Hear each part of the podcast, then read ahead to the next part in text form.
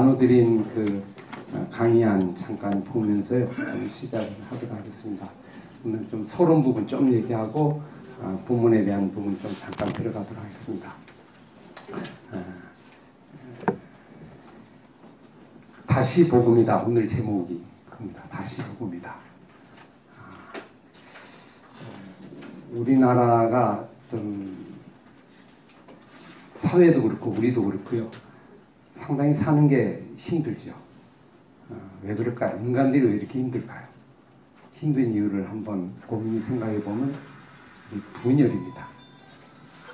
다툼, 갈등, 그죠? 서로 우리가 서로 재밌게 살면 되잖아요. 하나님이 이 세상 만들었으면 얼마나 재밌게 살 수 있어요, 그죠? 근데 사람과의 인간관계 속에서 계속 갈등이 일어나고 힘듭니다. 제가 직장에 이제 선교에 이렇게 말씀 나누는 곳에 그 직장에 제가 섬기고 있는데요. 그 직장에 그 직원들이 사람들이 전부 하는 얘기가 가장 힘든 게 뭔가 그렇게 물어보니까 월급도 아니고 그죠 뭐 일 시키는 것도 아니고 진짜 힘든 건 인간관계다. 아, 인간관계가 그렇게 힘들지 이것만 좋으면 행복하다. 그래서 이것이 갈등이 돼서 자꾸 이렇게 다툼이 생기잖아요. 아마 이 세상의 모든 문제가 다 여기 생긴다. 교회도 그렇고 또 우리 사회도 그렇고 함께 더불어서 함께 사는 거, 함께 좋아하는 이 삶이 하나님 원하시는 삶인데 사실 오늘 이 복음은 바로 이렇게 함께 어우러져서 하나 되는 그런 복음의 역사가 바로 하나님이 주신 기쁜 소식이다 하는 거죠. 네. 우리 한국교회 복음이 필요하죠. 왜 그래요? 교회가 하나 되고 함께 어우러져서 함께 주의 나라를 이루는 그런 의미에서 복음이 필요하고 한국 사회도 복음이 필요하고 우리 민족도 지금도 복음이 진짜 필요할 때죠. 그죠? 그래서 진짜 복음은 뭐냐? 복음은 다 하나 되게 하는 거고 그리스도 안에서 통일되게 하는 거고 이게 능력이죠. 이게 사람의 힘으로 안 됩니다. 사람의 노력은 안 됩니다. 이거는 다 자기 중심인데 복음이 들어와야 이게 가능하고 복음의 능력이 들어가면 이게 역사가 일어난다. 그래서 다시 복음이고 다시 복음의 본질을 회복하는 게 이 신앙의 본질이죠. 그래서 복음을 그러려면 바르게 얘기해야 돼. 그리고 복음 받은 것에 대한 다시 한번 확신이 되는데 이 복음의 이야기를 아, 어디 성경의 성경 전체가 복음 이야기지만 정확하게 복음을 잘 정리하고 설명하고 또 우리에게 알려준 책이 바로 로마서입니다. 그래서 로마서는 우리가 흔히 교리 뭐 이렇게 얘기합니다만 그죠? 구원 하지만 한마디로 얘기하면 저는 복음 이야기다. 복음에 대한 책이다. 아주 기쁜 책이고 즐거운 책이고요. 그래서 이 복음의 깊이를 좀 함께 들어가면서 그리스도인다운 삶을 살고 교회다운 삶을 살고 우리의 남은 생애가 정말 주님 보시는 기쁜 삶을 살려면 이 복음에 더 깊게 들어가서 그죠 우리가 그 뿌리와 그 근원을 우리가 다시 한번 체험하는 시간이 되면 좋겠습니다. 이게 바로 로마서의 아주 중요한 메시지입니다 하는 걸 알 수 있죠. 사실 로마서를 기록한 그 과정을 보면 우리가 충분히 이해됩니다. 이 로마서를 기록하게 된 그 배경을 보면 이 로마서가 어, 그때 교회 공동체 로마 공동체가 어떤 공동체냐면 어, 유대인 그리스도인들 그 다음에 이방인 그리스도인들 이들이 같이 이렇게 섞여 있어요. 그러다 보니까 서로 분리가 일어나고 다툼이 일어나고 갈등이 일어나요. 하나 되지 못하는 거예요. 유대인은 어, 구약 성경의 중심에서 율법적인 그런 부분들이 이렇게 체득화되어 있고 아, 이방 그리스도인들은 이제 복음을 믿었지만 구약이나 이런 부분 좀 많이 약하죠.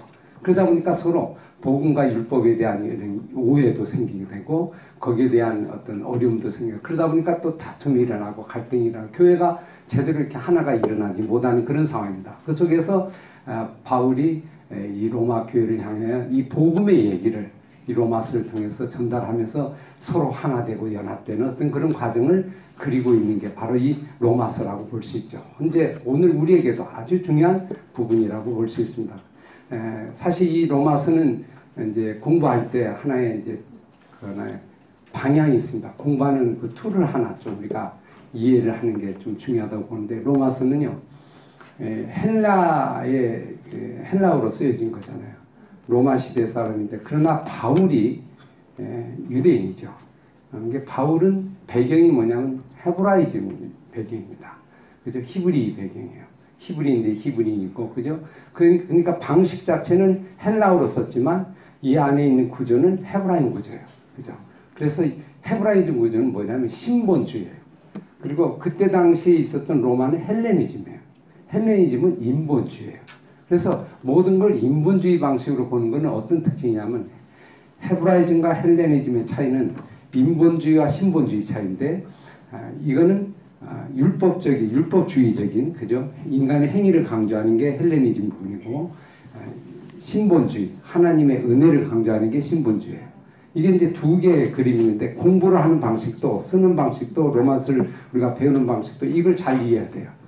헬레니즘 방식으로 로마서를 공부하면 이게 어떻게 됩니까? 지식적이 됩니다. 그리고 자꾸 아, 자기 자랑이 되고 자기 교만이 되고 뭘 안다고 생각하고 비밀을 깨달으면서 자꾸 어떻게 돼? 분리가 일어납니다. 너하고 나하고는 다르다. 내가 좀 안다. 이렇게 되면서 문제가 생기게 돼요. 오히려 더. 근데 헤브라이즘 부분은 우리가 하면 하면 할수록 자기가 죽어지고 하나 되는 부분입니다. 그래서 예를 들면 헬레니즘과 헤브라이즘을 제가 이렇게 한번 쉽게 한번 설명해 볼게요. 그럼 손을 한번 내볼래요? 손 이렇게 양손. 자 이렇게. 자 헬레니즘 뭐냐면 어, 이게 두 개죠. 그래서 하나 둘 이렇게 되면 이게 너 나 해보세요. 너 나 나 너. 나, 너. 그러면 너하고 나가 하나 되어 분리됐어요. 분리됐어요. 그러니까 이게 싸우든지 이게 싸우든지 맨날 이렇게 싸우는 거예요. 너 아니면 나, 너 아니 이렇게 분리된 겁니다. 언제나. 자, 이게 헬레니즘이요. 헤브라이즘. 하나 손 빼세요. 빼고. 너, 나. 너, 나. 너, 나. 그럼 뭐예요? 하나에 둘이에요. 하나예요. 한 몸에. 너, 나. 나나 너나 같은 거예요. 그죠? 하나 하면 내가 힘들고 네가 하면 하나 된 거예요. 이게 같은 거. 헬레니즘은 너 아니면 나. 이렇게 돼서 서로가 이렇게 싸우게 되는 이런 부분이에요. 쉽게 이해가 됐어요? 그죠? 아, 어렵게 설명하지만 쉽게 설명은 하나 된 겁니다. 우리는 한 몸이잖아요. 너 하나. 이방인과 유대인이 하나예요. 이방인과 유대인이 하나예요. 그죠? 헬라이나 로마인은 하나예요. 그죠? 종이나 자유자나 다 하나예요. 누구나 상관없이.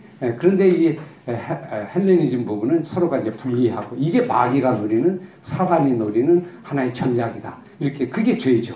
죄가 들어오면 전부 그런 현상이 일어나게 된다. 이렇게 볼 수 있습니다. 그래서 성경 공부할 때도 어떻게 공부를 해야 하냐면 분리적인 공부보다 헬레니즘의 이 철학적인 공부보다는 이게 통전적인 공부를 해야 돼요. 전체적으로 공부해야 되고 함께 어우러져서 공부해야 된다. 그래서 이원론적인 시각이 아니고 분리된 시각이고 통전적인 시각, 하나 된 시각 이렇게 볼. 하나 예를 들면 구약과 신약이 있잖아요. 구약과 신약은 누가 나눈 겁니까? 구약, 신약, 성경을 나눴어요. 누가 나눴어요? 여러분 신학 조금 공부하셨으니까 좀 이해가 되실 거예요. 누가 나눴어요? 원래 성경이 구약, 신약이 이렇게 될까요? 아니죠. 성경 전서예요. 그죠? 성경 전서, 신약 전서, 구약 전서 이런 거 성경 전서예요. 성경 66권이 전부 하나란 말이에요. 그죠? 하나 책. 근데 신약, 구약 나누다 보니까 자꾸 우리 개념은 신약 따로, 구약 따로. 그 다음에 또 그 안에서 성경에 나오는 대로 뭐예요? 모세오경 따로, 또 예언서 따로, 그 다음에 역사서 따로. 이렇게. 복음서 따로, 서신서 따로, 이렇게 따로, 따로, 따로 이해가 된 거예요. 그 다음에 자꾸 분리 개념이잖아요. 그러니까 그 속에서부터 이제 문제가 생기게 되는 거예요. 공부. 사실 신약과 구약은 하나고 복음과 율법도 어떻게 돼요? 결국 하나예요. 근데 이게 자꾸 분리가 되면서 이해가 복잡해지는 거예요. 그러니까 신앙도 어떻게 돼요? 분리가 되죠. 이렇게 신앙을 갖게 되면 신앙 삶 자체도 자꾸 분리적이에요. 그죠? 자꾸 나누게 되고. 그러다 보니까 죄악이 거기 들어와서 마귀가 우리를 노리는. 그래서 이 로마서는 하나로 보는 겁니다. 전체로 하나로 보면서 하나로 이해하는 그런 문제. 믿음과 행위가 분리됐어요? 하나 된 하나 된 거죠. 산 믿음은 믿음과 행위가 같은 거예요. 죽은 믿음은 믿음과 행위가 분리된 거예요. 그죠? 이걸 어떻게 하나로 묶을 수 있는가? 하나로 볼 수 있는가? 그래야 우리 삶도 하나가 되죠. 그죠? 우리가 온전하게 되고. 근데 우리 공부하는 어, 방법이나 성경을 이해하는 것도 이렇게 분리적으로 이해하게 되면 자연히 우리의 삶도 분리적으로 돼요. 너는 틀렸고 나는 맞고. 맨날 이렇게 따지다 보니까 옳냐 그러냐 가지고 맨날 감론을박 싸우고 그 다음에 교단도 분리되고 뭐가 성경 갖고 자꾸 분리가 되는 것도 이게 헬레니즘의 어떤 철학적인 사고 속에서 오는 어떤 부분이다. 그래서 우리가 하나님 안에서 바라보는 방법은 전체. 그래서 로마서를 우리가 이제 그동안 공부를 어떻게 헬레니즘식으로 공부했어요. 신학 교수도 그렇고 많이 그래서 대개 보면 이런 거잖아요. 로마서 하면 구원의 서정. 그래서 예를 들면 처음에 예정됐다. 그죠? 예지, 예정, 선택. 그죠? 그 다음에 부름. 그 다음에 아, 예를 들면 아, 칭의. 그죠? 그 다음에 성화. 그 다음에 견인. 뭐 이런 식으로 이제 구원의 서정을 이해해. 그럼 단계별로 이해해야 되잖아요. 이렇게. 단- 이게 단계별로 된다기보다는 사실은 그게 포함이 돼 있지만 전체적으로 이어집니다. 전체 같이 하나로 이어지는 이게 이제 신본주의의 좀 헤브라이즘 개념이죠. 그래서 알고 보면 칭의가 처음으로 끝나는 게 아니고 칭의 만약 구원의 서정하면 칭의 다음에 성화, 성화 다음에 견인 이렇게 되죠. 그럼 내가 칭의는 끝났고 지금은 어떻게 돼? 성화 단계에 있다. 나는 이쪽 단계 자꾸 이렇게 상위로 올라가는 개념으로 해서 남을 자꾸 어, 무시하게 되고 그죠? 좀 작게 보게 되고 이러다 보니까 모든 우리의 삶의 유형 자체가 어떻게 돼요? 직분도 그런 개념이고 전부 그러니까 그런 식으로 생각하니까 성경을 공부하면 할수록 나중에 더 힘들어지고 그죠? 교만해질 수 있고 이런 부분이죠. 그게 아니고 칭의는 시작도 칭이지만 마지막도 칭이에요. 그죠? 칭의는 계속되면서 발전이 되는 거지. 그죠? 그거 다음에 단계 딱 끊는 게 아니다. 그게 통합적인 개념 속에서 이해를 할 때 이게 복음이 제대로 이해가 되고 복음적인 복음주의적인 어떤 그런 삶을 누릴 수 있다. 그래서 하나로 보고 통으로 본다. 이제 그 방법을 우리가 공부하는 방법 이제 제가 좀 추구하는 방법이 하나 되게 하려면 이걸 자꾸 나누면 안 돼요. 나누게 되면 자꾸 나도 모르게 분리된 생각이죠. 근데 가장 좋은 성경 공부는 뭐냐면 성경 그냥 자체를 공부하는 겁니다. 텍스트 자체를 공부하는 이걸 갖고 자꾸 나누면 신학이 되잖아요. 그러면 서로 신학은 다양하잖아요. 응? 뭐 자, 자유주의 신학, 보수주의 신학, 중간 신학 뭐 여러 가지 신학들이 나오다 보니까 결국 이 자기 쪽만 자기 형편을만 가게 돼요. 그러니까 자꾸 개파가 생기게 돼요. 길이 생기게 되죠. 그러지 말고 그죠? 그거는 2차 자료잖아요. 인간의 구미에 맞게 하는 거. 본문 자체를 본문 자체는 나눌 수가 없잖아요. 요 자체를 공부하는 거예요. 그러다 보면 내 사고가 통전적이 되죠. 자꾸 사고적이 되고 내가 바꾸는 거지 말씀이 내가 좌지우지 하는 게 아니에요. 이게 이걸 가지고 내가 이렇게 꿰어 맞춰서 이렇게 정리하고 신학적으로 정리하면 오히려 내 사고가 올라가겠죠. 근데 나는 변화가 안 돼요. 신학을 많이 하면 변화가 되는 건 오히려 더안될 가능성도 많아요. 근데 본문 텍스트 자체라면 텍스트는 변할 수가 없잖아요. 그럼 누가 변해야 돼요? 내가 변해야 돼요. 이게 텍스트 자체를 보면 자연히 내가 변화될 가능성이 훨씬 크죠.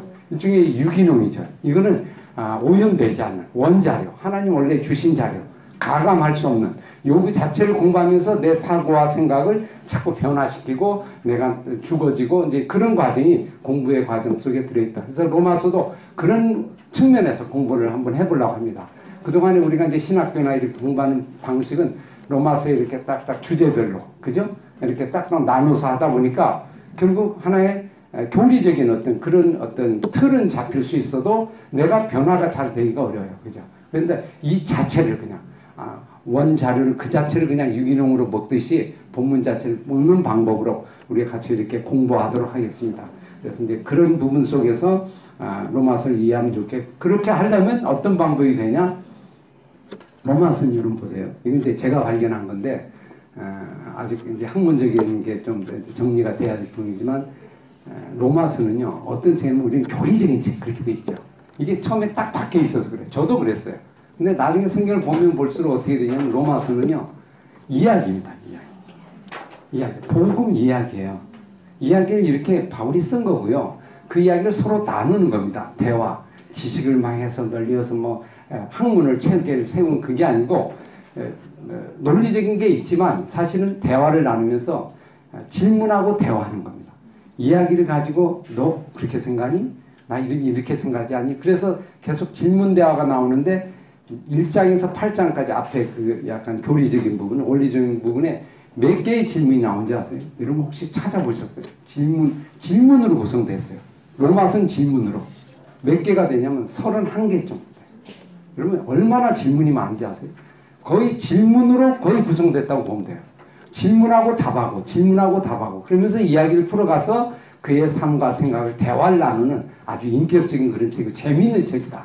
이게 따분한 책이 아니다. 그래서 우리가 지금 로마서 공부할 때 그 질문을 찾아서 그죠? 함께 같이 공부하는 방법을 좀 하도록 하겠습니다. 그래서 복음의 이야기, 하나님이 이 땅에 보내주신 예수 그리스도가 어떻게 해서 아, 구약에 이미 주어졌고 그 복음이 어떻게 우리에게 왔고 그 복음이 우리에게 들어오면 어떤 역사가 일어나고 어떤 삶이 되고 그를 이야기 영적 이야기죠 영적 이야기 속에 쭉 빠져 들어가는 겁니다.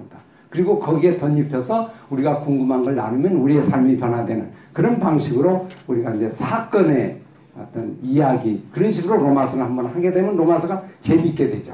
그 아주 어렵다고 생각하지 않고 누구라도 할 수 있는 복음은 누구에게나 어, 아무에게나 다 적합해야 되잖아요. 그러니까 특별한 사람이 한 게 아니고 누구든지 올 수 있는 이야기로 한다면 로마서를 좀 그런 식으로 우리가 아직 공부하면 좋겠다 이렇게 생각이 됩니다.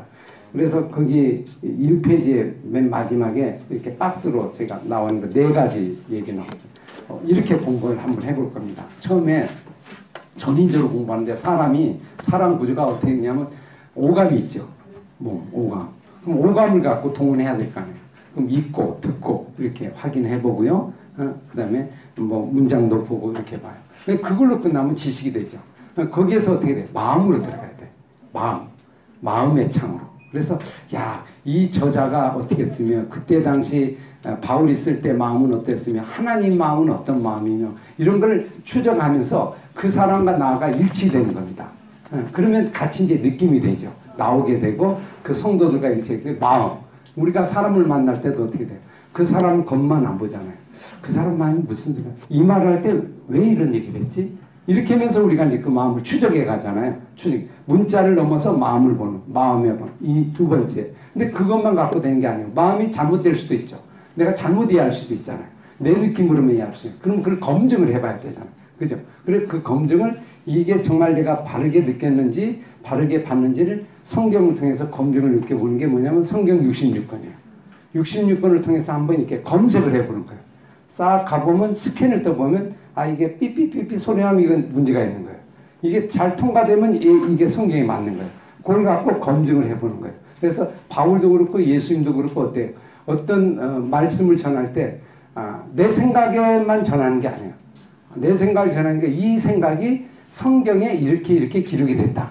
이렇게 이렇게 근거가 됐다. 그래서 언제나 성경적인 근거를 가지고 거기에 얘기를 하는 거죠. 그래서 객관적인 하나님 말씀으로 조명을 해보는 거. 그러면 이제 어, 엉뚱하게 가지 않죠. 잘, 잘못 가지 않고 어, 이상한 이단 사이비가 다 여기서 빠지는 거예요. 그죠? 그래서 성경 66권을 보고 바라보면서 거기에서 어떻게 돼요? 어, 그게 하나님의 뜻과 근접하겠죠. 그럼 거기에 예수님의 생각이 있어요. 그리스도의 생각. 그 생각을 우리가 찾아서 그분을 거기서 만나는 거예요. 그리고 그분을 만나면 나하고 그분 마음이 일치가 되면서 아 나도 예수님처럼 살아가야지. 그래서 복음적인 삶으로 우리의 삶이 변화되는 이제 그런 마음을 가지고 영혼으로 그게 마지막 영혼에 그럼 처음에 감각, 오감, 마음, 그 다음에 영의 생각, 그죠? 영의 생각이죠. 성경의 생각, 영의 생각을 보고 그 다음에 영혼으로 온 전체적으로 내 삶이 달라지는 그런 공부를 우리가 한번 추구하면서 같이 가도록 그렇게 한번 해보도록 하겠습니다. 아, 오늘 그런 어, 좀 기대감을 가지고 함께 저도 변화되고 여러분도 변화되는 그런 놀라운 역사가 이 성령 하나님께 이어질 수 있기를 간절히 소원합니다. 네. 그래서 이 뒷페이지 보세요. 뒷페이지 보면 제가 이, 이 거 이거 제가 밤새워서 했는데 그 제가 오, 여기 처음 공개하는 거예요. 오늘 그, 제가 이전엔 계속 제가 업그레이드를 시켜야 되니까 어, 사실 새로 다시 한번 정리한 건데 오늘 처음 소개하는 거거든요. 아, 로마서의 전체 구조 이렇게 제가 알기 쉽게 표를 한번 만들었어요.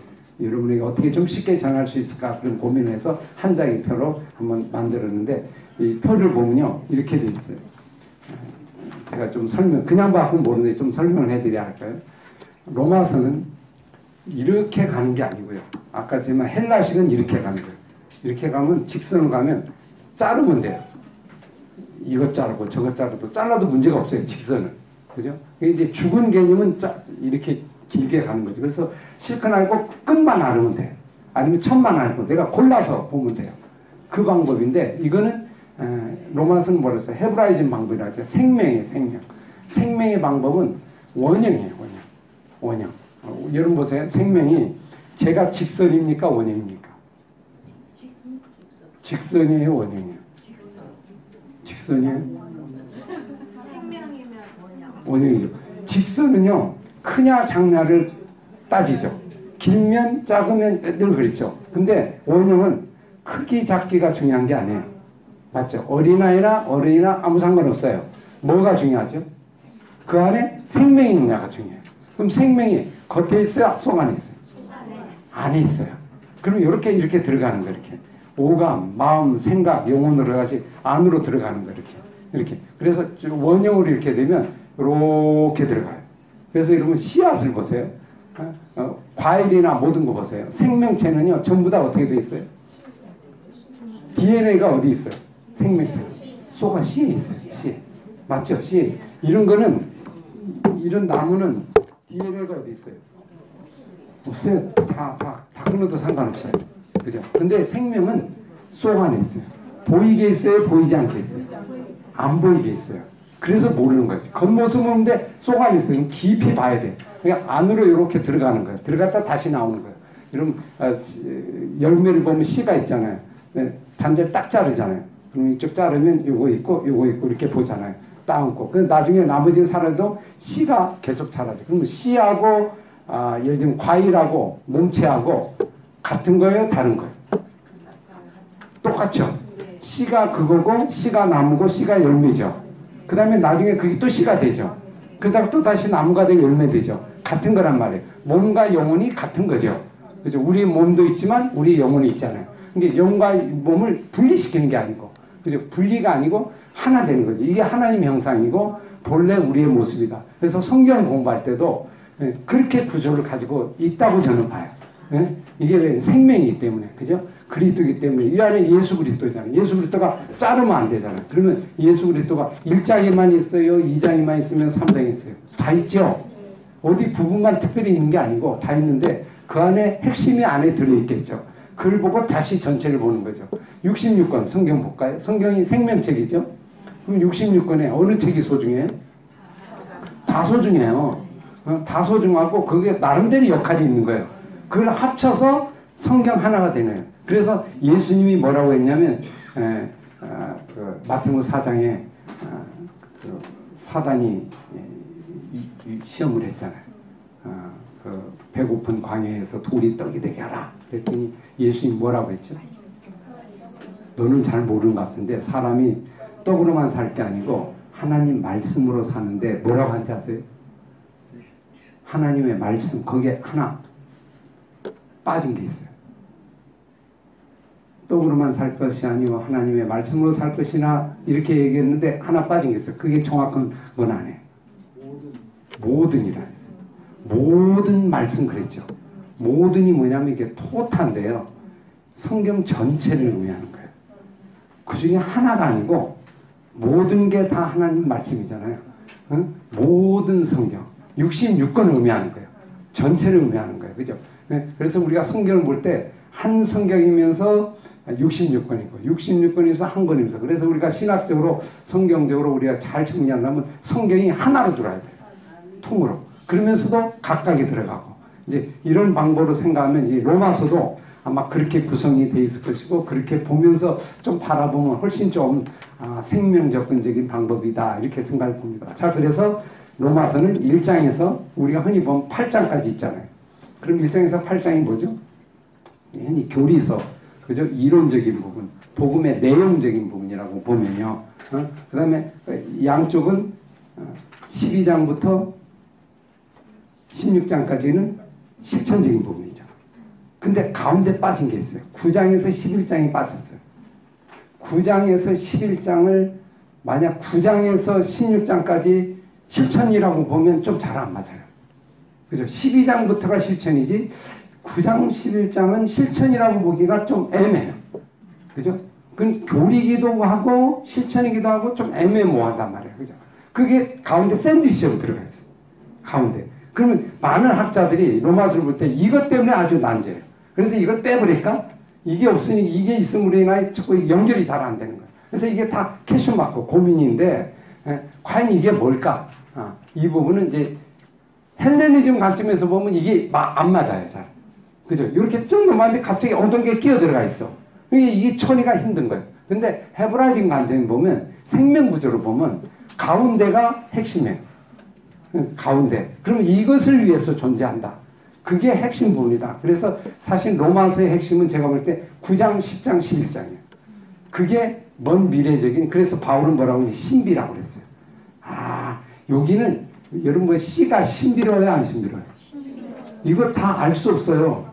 옆에 거는 먹어도 과일이나 이건 갖다 먹을 수 먹잖아요. 근데 씨는 너무 신비로운 거예요. 씨는 연구해도 이게 신비로워요. 그죠? 그건 깊은 생명의 뜻이 들어있는 꼭 그것처럼 로마서도 신비로 남겨두는 거예요. 신비. 다알 수가 없다. 나도 잘 모르겠다. 한번 찾아볼래? 그 신비. 로마서 11장 마지막 부분인데 11장에 보시면요. 로마서 11장 33절이죠. 36절. 요게 이제 씨의 신비라고 볼 수 있는 부분이에요. 한번 볼래요? 33절, 36절. 같이 읽겠어요. 시작.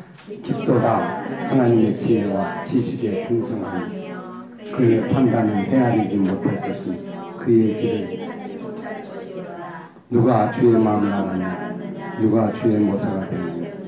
누가 주께 먼저 들여서 갚으심을 받겠느냐? 이는 만물이 주에게 나오고 주로 나뉘고 주에게로 돌아간다 그에게 영광이 세세 있을지어다. 아멘. 뭐라고요? 깊도다. 알 수가 있다 없다. 아무도 알 수가 없다. 이걸 누가 알겠냐? 주로부터 주로 돌아가는 씨와 같은 거란 말이에요. 그죠?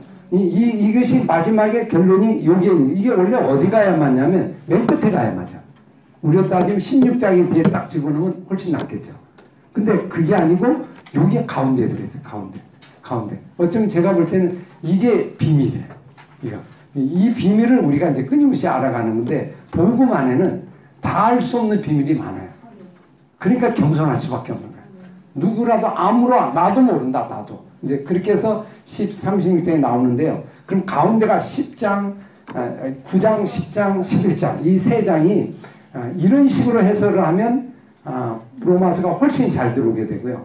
금방 이해가 된단 말이에요. 그래서 하나 보세요. 제가 굳이 이제 거기서 그렇게 따지고 보니까 아주 중요한 구절이 하나 있어요. 로마서의 핵심 구절. 완전히 아, 이걸 향해서 가는 구절이 있는데 10장 10절이에요. 읽어볼래요?